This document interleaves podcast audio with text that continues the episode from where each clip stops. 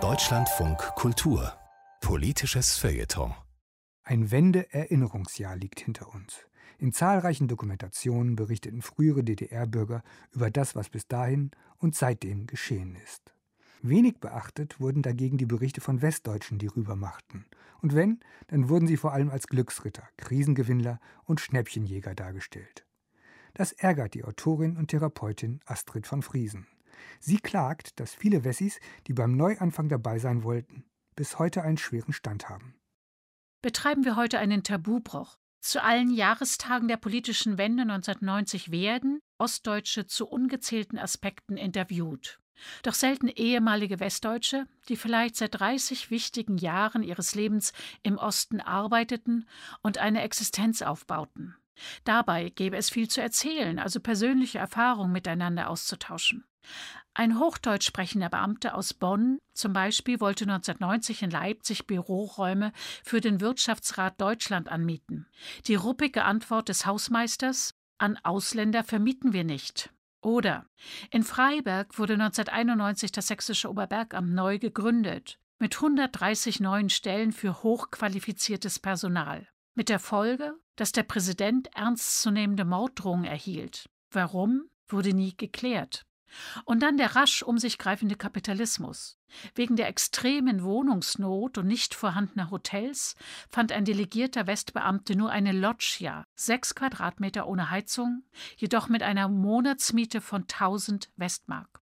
Und in Greifswald kostete 1989 ein Pensionszimmer mit einer würdelosen Toilette und einem tröpfelnden Wasserhahn 250 Westmark damals der Preis für ein Luxushotelzimmer im Westen. In einer Kleinstadt wollte ein Westdeutscher für seine Familie ein ehemaliges Franziskanerkloster in der Stadtmitte kaufen. Erst bei den fortgeschrittenen Vertragsverhandlungen mit der Stadt erfuhr er, dass er eine öffentliche Toilette auf dem Grundstück mit einer Planstelle für eine Toilettenfrau übernehmen solle. Er verzichtete, woraufhin das historische Gemäuer ebenso wie die Toilette 20 Jahre leer standen. Natürlich kamen aus dem Westen auch Glücksritter, zwielichtige Gestalten und Karrieristen. Sie werden ewig zitiert.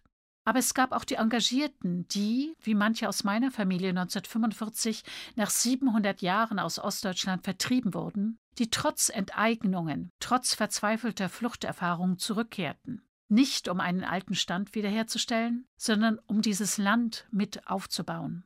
Es gab viele, die gutwillig über die oben zitierten Seltsamkeiten hinwegsahen, versuchten zu verstehen, die vieles taten, um die DDR-Bürger nicht zu beschämen.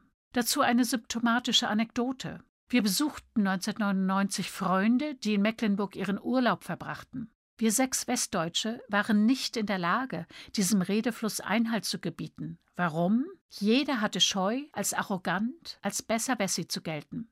Also duldeten wir diesen Redetsunami in schweigender Höflichkeit.